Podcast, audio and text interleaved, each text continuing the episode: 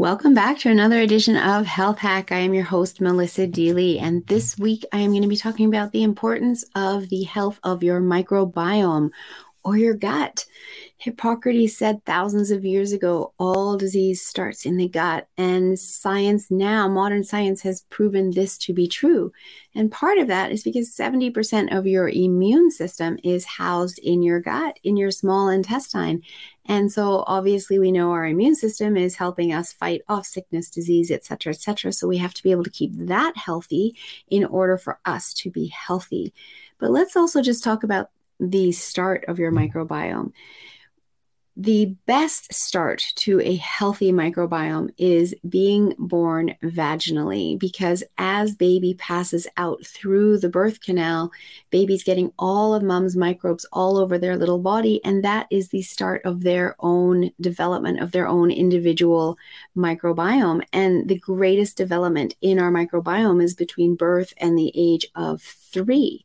Now, the next really important factor in developing a healthy microbiome is actually being breastfed because in breast milk are uh, prebiotics that actually feed those microbes that little babies' stomach and digestive system don't digest. They're specifically for the microbes and the continued development of the microbiome. Isn't nature amazing?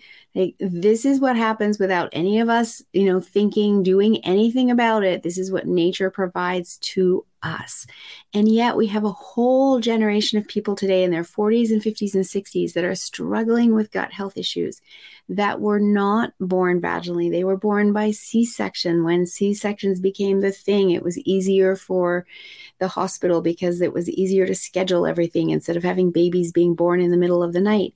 And then that same generation of babies were also bottle fed because the food industry started telling moms that it was more convenient, it was cheaper, it was easier to bottle feed rather than breastfeed, and that bottle milk was the same as breast milk. Well, it might look the same, but it was missing those prebiotics that we now know about and so that's why we have this generation of people that are struggling with gut health issues today because their microbiomes were not set up for that same level of success that babies for generations and generations before them were when the only option was vaginal birth and the only option was being breastfed. Now, I realize there's times where C sections are absolutely necessary. And what we also know today is that if mom has actually gone into labor and started uh, labor in and of herself, then that's also helpful to baby because baby will be moving in far enough into the birth canal that they're getting the microbes, even if they end up being born by C-section. And or if mom hasn't gone into labor, then the parents can ask the hospital to still swab baby with the microbes from the birth canal. So we now know that we can do that and we can therefore make up for it uh, the loss of the birth through the birth canal or but with a c-section.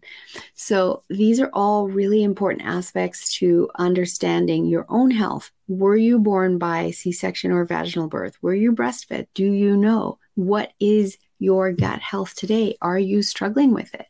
Because if you are, these could be reasons why you may be struggling with it. And that's okay. We can absolutely do something about it, but it just gives you a little bit of an indication of why you might struggle more than the next person.